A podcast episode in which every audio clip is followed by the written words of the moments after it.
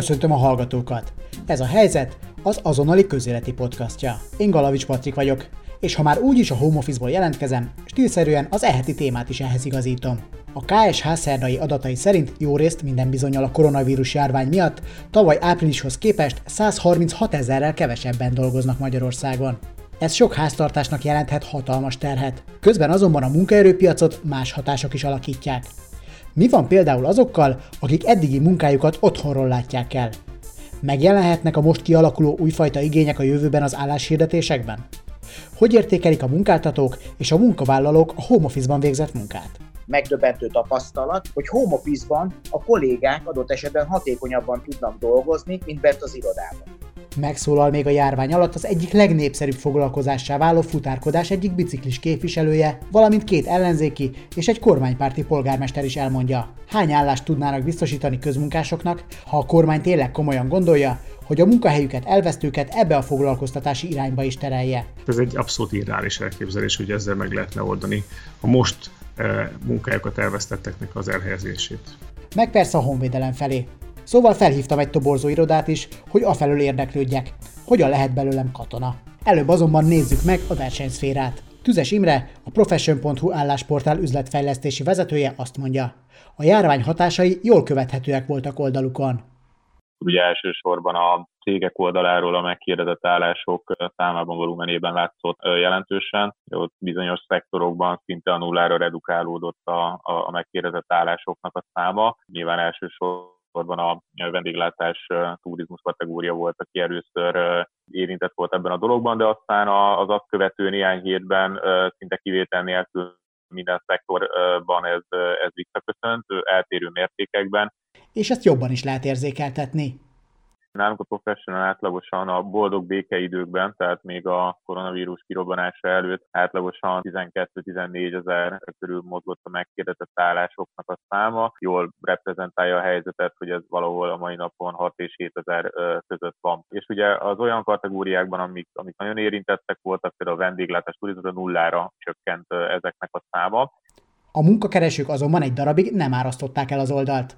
De csak egy darabig nem ezzel párhuzamosan a másik oldalon, az álláskeresői oldalon, viszont az látszott, hogy a kereslet az nem csökkent, viszont az első néhány hétben olyan drasztikus mértékben nem emelkedett, mint ahogy az egy ilyen helyzetről várható, amikor is ugye sokan bizonytalan helyzetbe kerülnek, aminek az oka végtelenül egyszerű, az egészségügyi kockázatoktól való félelem azért meggátolta az álláskeresőket is abban, hogy jelentkezzenek, hiszen teljesen bizonytalan volt, el tudnak-e menni állásinterjúkra. Aztán az elmúlt néhány hétben már elég jelentősen átalakult ez a dolog, itt elsősorban az április második felére, május első felére gondolok. A, a teljes időszakban jellemző volt az egyébként, hogy bár az állásokra jelentkezések számában kirobbanó növekedés nem volt tapasztalható, a regisztrációk számában viszont határozottan igen, csak az elmúlt két hétben 11 ezeren regisztráltak a, a, az oldalon. Ez kb. háromszor annyi, mint a tavalyi év azonos időszakában. A Backend Partners toborzó cég ügyvezető igazgatója Beck Zsolt szerint viszont vannak szakmák, amikben most is nagy a pörgés alapvetően ugye az élelmiszeripar az nagyon pörög, és ugye az ezzel kapcsolatosan ugye a hipermarket láncok, hogy egy másik területet említsek, informatikusokra továbbra is ugyanúgy szükség van, ha nem is akkora mértékben, mint előtte, de én azt látom, hogy a fejlesztések mennek tovább, tehát a futófejlesztések nem álltak le, fehérgaléros munkakörökben azért észrevehető, hogy, hogy van felvétel is, amit lehetséges, hogy minőségi cserék is vannak most, hiszen most több munkaerő van a piacon, de azért ez sem egyedi eset. Ami pedig a fehér galléros szakmákkal törvényszerűen együtt pörög a járvány alatt, az a home office, vagyis az otthonról végzett munka. Azoknál a cégeknél, ahol életszerű volt a távmunkára való átállás, értem nem hogy átállás termelésről beszélek, hanem olyan vállalatokról, amelyek olyan munkakörökben dolgozókat foglalkoztatnak, ahol működik az, hogy, hogy a számítógép előtt leülve, vagy a telefont kézbe véve dolgozni tudjak, ott egy teljesen új felismerést hozott az, hogy az így működhet. Pedig, ha jobban belegondolunk, akkor három hónappal ezelőtt is a 21. században éltünk, a technológiai adottságok biztosítottak voltak, de, de valahogy ez az organikus evolúciója a dolognak az, az, az nagyon lassú volt. Most bele voltunk kényszerítve ebbe a helyzetbe, Úgyhogy egyértelműen az látszik a, a piaci visszajelzésekből is, hogy a, a cégek most már tudatosan fordulnak ebbe az irányba, az álláskeresői preferenciák is ebbe az irányba mutatnak, sőt nem csak álláskeresői, meglévő dolgozói preferenciák. Ez persze nem meglepő. Elvégre a cégek örülnek, ha a megváltozott munkakörülmények ellenére továbbra is tudnak termelni. És a home office eddig sem volt ismeretlen a magyar munkáltatók között. De vajon miért nem nyert nagyobb teret már eddig is? Ezt a cégénél március óta home office-ba szoruló Robi elmondása alapján érthetjük meg. Teljesen őszintén azért a home office-ra ilyen félszabadságra tekintett az ember, tehát amikor tudtad, hogy jön a vizes, jön a gázos, vagy jön a kéményseprő, akkor, akkor nyilván éltél a home office lehetőségével, és azért én azt érzékeltem, hogy a, a vezetők részéről is az, az jött vissza, hogy ők ezzel így tisztában voltak, szinte keverték a Szabit a home office-szal. Tehát amikor megkérdezték, hogy ja, te múlt héten Szabin voltál, ugye? Nem, nem home office-ban. Tehát a megítélése a home office-nak az nem éppen a legjobb volt. Szóval a home office-ban lazsálnak az emberek? Beg Zsolt szerint korán sem. Sőt, cégvezetőként ki lehet ezt jelenteni, hogy nektek abszolút nyereség volt a, a home office? Beszélgettem én is több ismerősömmel, barátommal, cégtulajdonosokkal, és nekem is ez a tapasztalatom, és nekik is, ami egy eléggé úgymond megdöbbentő tapasztalat, mert én is féltem a home office intézményétől egy kicsit ekkora nagyságrendben, hogy home office-ban a kollégák adott esetben hatékonyabban tudnak dolgozni, mint bent az irodában hiszen, hiszen az irodában azért nagyon sok emberi interakció van, és itt nem csak arra gondolok, hogy, hogy, hogy esetleg a, a túl sok fecsegés vagy cigarettaszünet, nem, nem ilyenre gondolok, hiszen az otthon is ugyanúgy megvannak a cigiszünetek, hanem sokkal inkább arra gondolok, hogy itt a kollégák egymástól kérdeznek, és megszakítják egymást a munkavégzésben. Most home office-ban ez nincs, ha van kérdése, fölteszi e-mailbe, és amikor a kollégának van ideje, akkor megválaszolja. Tehát azt látom, hogy a munkavégzés hatékonysága az megnőtt. És lehet, hogy Robi cégénél részben szabadságként tekintenek az otthoni munkavégzésre, de elmondása szerint ő sem dolgozik kevesebbet a HO-ban. Amikor home van szó, akkor szerintem egyébként is ez nagyon érdekes, sokkal hatékonyabb vagy, mert lepörgeted a szükséges munkát, lehet, hogy összesűríted a délelőttödbe, és szabad a délutánod. Tehát ilyen szempontból szerintem ez sok esetben pont egy, egy hatékonyság növelés is tudott lenni, mert sokkal jobban beosztottad az idődet, a 8 órányi vagy az adott napi munka adagodat, azt, azt belesűrítetted egy nagyon pörgős, nagyon hatékony és intenzív két és fél-három órába, utána pedig szabad volt a napod. Nyilván ezt ugye egy irodai környezetben nem fogod tudni megcsinálni, hogy, hogy te már nem ebédelsz a kollégákkal, mert egyébként kész vagy mára és mész haza. A kollégák tényleg zavaróak lehetnek. Legalábbis egy másik home office-ba szoruló munkavállaló, Péter mindenképpen ezt tapasztalja. Nagyon sokat számít az, hogy, hogy nem állnak kollégák a fejed fölé, nem zaklatnak a hülyeségeikkel, adott esetben kávézni sem címbálnak le óránként mindig mások, tehát a hatékonyságot egy bizonyos pontig ezzel én szerintem lehet növelni. Ha pedig az otthoni munkavégzés hatékony, az Beck Zsolt szerint nem csak az egyes cégek munkaszervezési módszereit befolyásolhatja hosszabb távon. Hogy az érdekes tendenciákat vetít előre, ami, ami adott esetben az irodapiacot is érintheti. Nyilván most az ingatlan bérleti díjak mennek lefele, ezzel együtt az irodabérleti díjak is, de kíváncsi leszek, kíváncsian várom, hogy, hogy erre a nagyon sok iroda helyre, ami Budapesten van, meg amit még építenek, vagy folyamatban vannak projektek, hogy ezekre milyen nagyságban, milyen mértékben lesz szükség, mert ez a, ez a home office rendszer, ahol bevált, én úgy gondolom, hogy ott a tulajdonosok, a vezetők elgondolkodnak rajta, hogy ez esetleg hosszú távon integrálható a cég életébe. És ugye ez azt jelenti, hogy mondjuk három íróasztal el tud látni hat kollégát, a felváltó jönnek be. De ne gondoljuk, hogy az otthoni munkavégzés mindenkinek egyformán tetszik. Péter napjaiból például most hiányolja a kialakult rutinokat, amibe beletartozik az is, hogy ki kell mozdulnia otthonról. Azt sem szereti mindenki, hogy a nappaliából iroda lesz. Nekem jó az, hogy fel kell kelni reggel, el kell készülnöm időre, elmegyek valahova, amit aztán ott hagyok, a helyet és a gondolatokat és minden egyebet, mert a munka az odavaló a munkahelyre, aztán elmegyek dolgom után, legyen az bár bevásárlás, vagy barátokkal randi, vagy edzés, vagy bármi, és aztán hazajövök, tehát én szeretem ezt, hogy mindennek megvan a maga helye. És az, hogy jelenleg egy kis egyszobás lakásban lakom, ez, hogy minden egy kupacban van, ez engem borzasztóan lehangolt hosszú távon. Tehát ugyanabban a székben dolgozom, amiben utána este a banki ügyeimet intézem, vagy, vagy csak barátokkal beszélgetek, vagy bármit, tehát vagy átülök a kanapéra, ennyi. És nem vagyok ráutalva arra, hogy elhagyjam a lakást, tegnap például nem is tudtam ki az orromat egy percesen, mert nem volt minek. Ráadásul Péter éppen akkor kezdett új munkahelyén, amikor a kiárási korlátozások kezdődtek. Így pedig a betanulás is nehezebb. Így, hogy egy teljesen új munkakört kéne elsajátítanom, és egyébként az én csapatomban nem volt érezhető a korona miatti gyárbezárások, illetve leállások okozta tétlenségi hullám, így azért elég nehéz időszakban vagyok jelenleg, és voltam eddig is. Ha rutinosan tudnám végezni a munkámat, és lenne mögöttem mondjuk legalább egy fél év gyakorlat, lehet, hogy másképp nyilatkoznék. Beck Zsolt szerint azonban az új munkatársak betanítása alig ha lehet akadálya hosszabb távon a home office még szélesebb körben történő elterjedésének.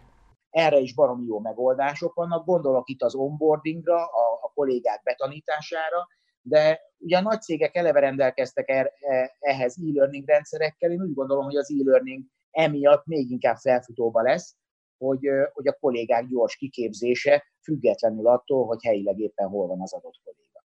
Robi úgy tapasztalja, nem csak a beosztottaknak, de a feletteseiknek is bele kell szoknia a home office-ba arra, hogy amikor home office és nem tudsz az irodába arra felekanyarodni, hogy az adott kolléga a helyén ül vagy már megint cigizget, megint kávézgat te. Hogyha erre nincsen lehetőséged, akkor neked egy sokkal pontosabb és jobban körülírt feladatokat kell kiosztanod, jól meg kell ezeket határoznod, és határidőt kell hozzászabni. Mert ugye innentől kezdve te nem fogod tudni a munkavállalót szerintem sehogyan sem számon kérni, ha csak úgy nem, hogy meghatároztál egy pontos feladatot, és megkérted, hogy ezt 48 órán belül csinálja meg. Onnantól kezdve, hogy ő azt egyébként 4 óra alatt csinálta meg, és már aznap este átküldhette volna, vagy egyébként a két nappal későbbi határidőre, de megküldte, nem nagyon lesz más a kezedben, hogy mérjed az ő hatékonyságát. És a jobban körülírt feladatok Robi szerint nem szabad, hogy a felesleges videokonferenciákat jelentsék. Amikor napi vagy, vagy heti több értelmetlen kollok vannak, benne vannak 10-15-en egy-egy telefonhívásban, igazából kettő-három ember szólal föl, a többi értelmét nem látja, közben némán olvassa a könyvet, vagy esetleg ö, ö, nyilvánvalóan a Netflixet nézi. Tehát nekem, nekem ez, ez a kol, kollozás az volt az, ami nagyon-nagyon nem tetszett. Egyébként egy, egy hibátlan napot össze tudott rakni magának az ember. Egyébként Robi és Péter hiába ítéli meg alapvetően pozitívan a home office-t, a hetük nagy részét azért inkább az irodában töltenék. A preferenciáikban azonban a jövőben biztosan jobban megjelenik az igény a rugalmasságra. Robi például azt mondta, az otthoni munkavégzést rugalmasabban kezelő munkaadóhoz akár valamivel kevesebb pénzért is elmenne dolgozni, mint egy magasabb fizetést, de merevebb munkarendet megkövetelő konkurens céghez. Az tehát biztosnak tűnik, hogy a munkaerőpiacon nyomot hagy a járvány. Beck Zsolt szerint pedig arra sem kell sokáig várni, hogy a mostani sokkot kiheverje a piac. Én úgy gondolom, hogy a június-július egy enyhe növekedés lesz, és eh, én úgy gondolom, hogy augusztusban kapnak ész, észbe nagyon a cégek, és augusztus vége ott már, ott már én szerintem kezd egy, egy visszaállás történni, tehát ott egy drasztikusabb, egy, egy fokkal exponenciálisabb emelkedésre számítok én a, az állás piacon, és úgy gondolom, hogy szeptemberben abba pedig egy, nagyobb tetőzés lesz, hiszen akkor az a, a Q3-nak, ugye a hármas negyed, harmadik negyedévnek az a vége, és ott, hogyha a negyedik negyedéves terveket a cégek hozni akarják, akkor ott már augusztus-szeptemberben már, már föl kell kötni a gatyát, hogy ott legyenek azok a munkavállalók. Tehát én úgy gondolom, hogy ez, a, ez, a, ez el fog indulni. Nem fog azonban minden simán menni. Beck Zsolt akár azt is elképzelhetőnek tartja, hogy a korábbinál még többen indulnak majd el külföldre. A járvány előttinél is nagyobb munkaerőhiány generálva ezzel nagyon sokan ugye kimentek külföldre, ugye ők hazajöttek, és hogyha külföld nyit, sajnos ők vissza fognak menni, és el tudom képzelni esetleg, hogy azokat is viszik magukkal, akik eddig nem mentek volna, de jelen helyzetben mennének. Ennek a, a hatása, illetve a piacon jelentkező új munkahelyek száma oda fog vezetni, hogy megint egy, egy részleges munkaerő hiány lesz, különböző területeken. És Tüzes Imre szerint az újra élettel megtelő munkahelyeken sem lehet majd minden ugyanúgy, mint korábban ezt nem lehet úgy csinálni, hogy hogy pénteken még nem is hétfőn már minden a normál kerékvágásban zajlik, és mindenki megjelenik az irodában, és minden szabály úgy működik, mint március 16-a előtt. A tudatosabb cégek egészen biztosan nem így csinálják, és, és ehhez bizony gondolkodás és, és stratégia kell, bár egyszerűen hangzik, hogy küldök egy körímélt, hétfőn mindenkit várok, ez, ez nem ilyen egyszerű. Kiindulva abból, hogy, hogy megint megjelennek ugye a, a dolgozói preferenciák teljesen valid módon az egészségi kockázat nem múlt el, meg kell tanulnunk együtt élni valamivel, ami, ami eddig nem volt része az életünknek, meg kell tanulnunk preventív intézkedéseket tenni.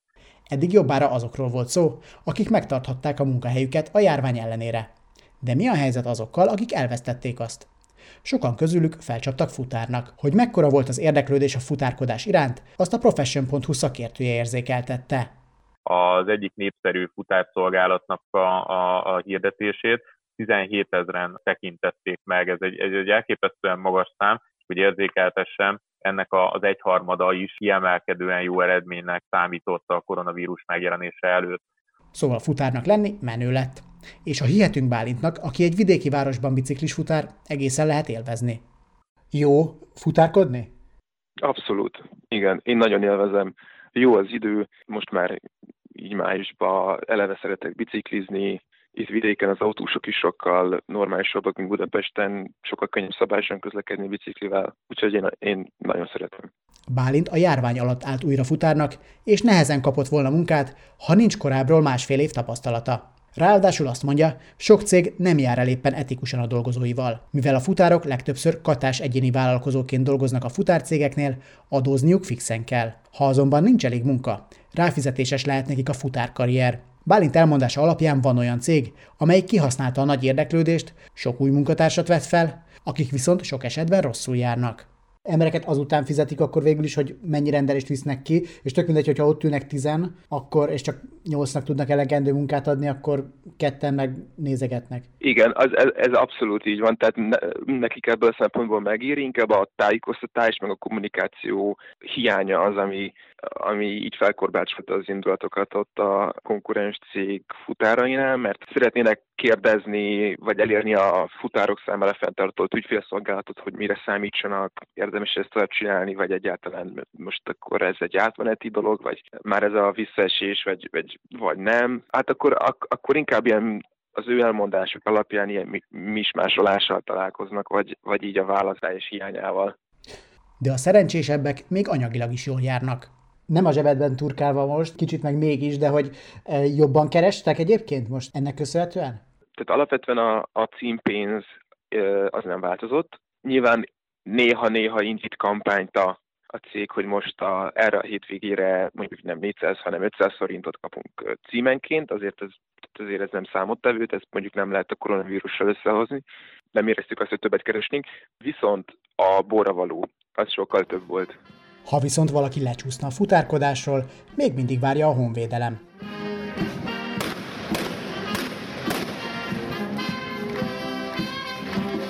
Akinek van kedve az egyenruhához, most komoly esélyt kapott. A munkahelyüket elvesztő 18-50 év közöttieket speciális programmal várja a honvédség.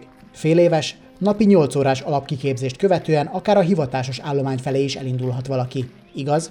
Ehhez újabb hónapokat kell a honvédség kötelékében tölteni. A fél éves kiképzést követően lehet dönteni arról, hogy ki mivel szeretne foglalkozni. Lehet például valaki híradós, vagy kerülhet egészségügyis beosztásba. Direkt rákérdeztem a határvédelemre is. Fájdalom. Aki így kezdene határvadász villámkarrierbe, nem elég neki ez a pár hónap. Az utazási költségtérítés és az étkeztetés mellett 106 ezer forintos nettó ellátmányt kapnak a jelentkezők.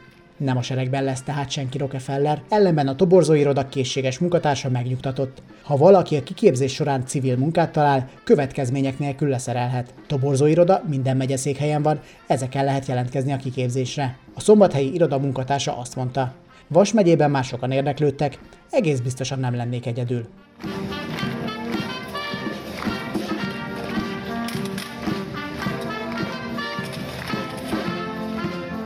Fegyverfétistől messzebb állóknak pedig még mindig ott van a közmunka. Legalábbis a kormány nem titkolt célja, hogy a munkanélküliség problémáját részben a közmunkaprogram kiterjesztésével kezelje. Ehhez elengedhetetlen az önkormányzatok együttműködése. Úgyhogy megkerestem három polgármestert, hogy elmondják, hogy látják a kérdést. Szombathely MSZP-s polgármestere Nemény András elmondta, a városban bevezettek a járvány miatt munkájukat elvesztőknek egy egyszeri 100 ezer forintos segélyt. Ezt 1986-an igényelték, tehát ennyien minimum elvesztették a munkájukat a Vasi megyeszékhelyen. A közmunkaprogramban ő nem lát perspektívát.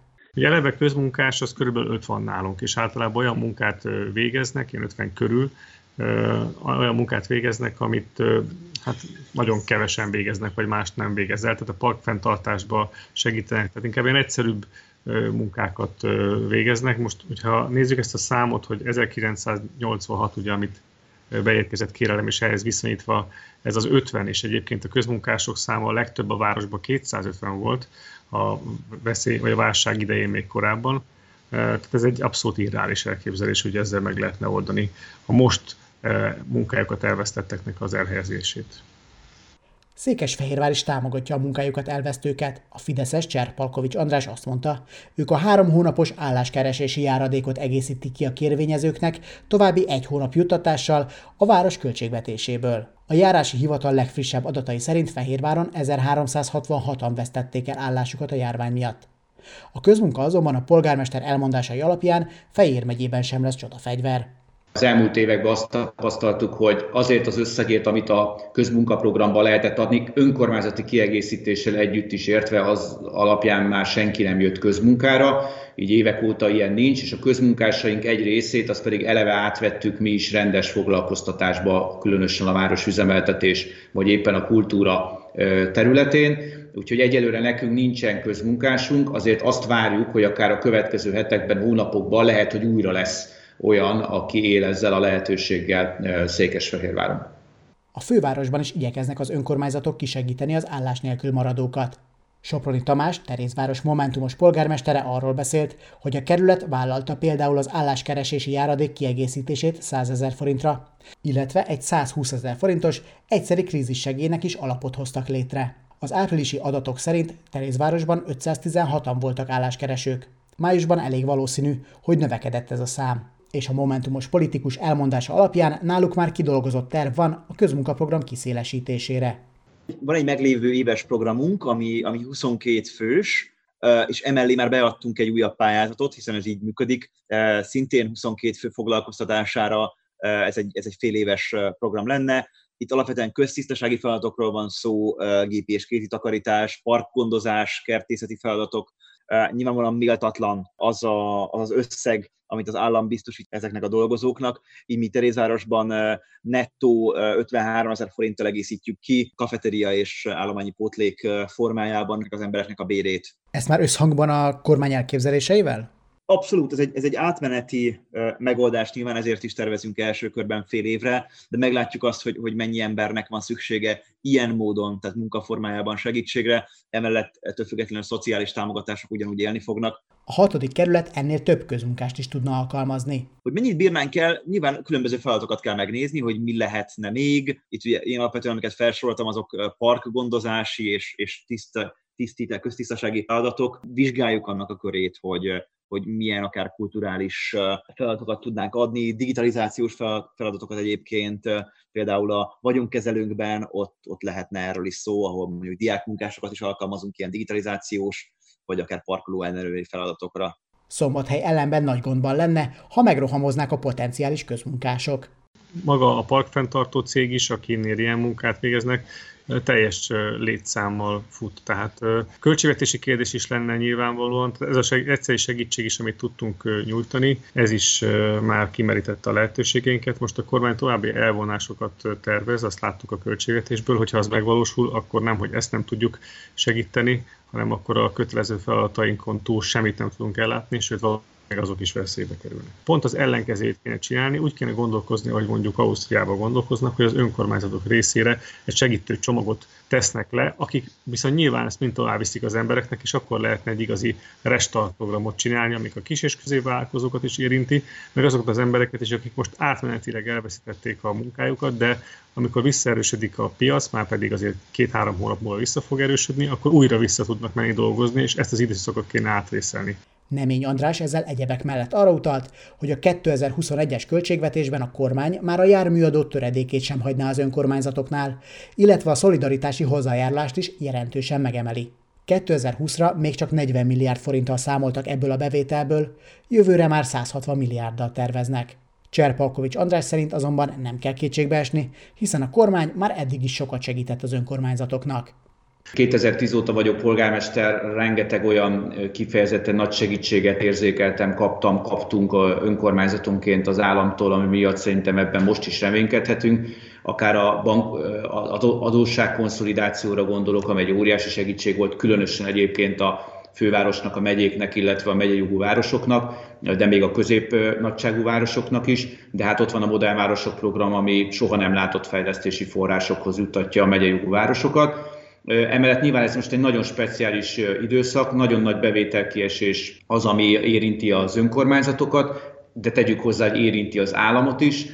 A kormánypárti polgármester azzal is megelégedne, ha a szolidaritási hozzájárulás kötelezettségét némileg módosított feltételekkel számítanák. A legnagyobb kérdés az önmagában a, az iparüzési adó bevételének jelentős csökkenése azáltal, hogy várhatóan a gazdaság teljesítménye ugye nem éri el idén a tavait.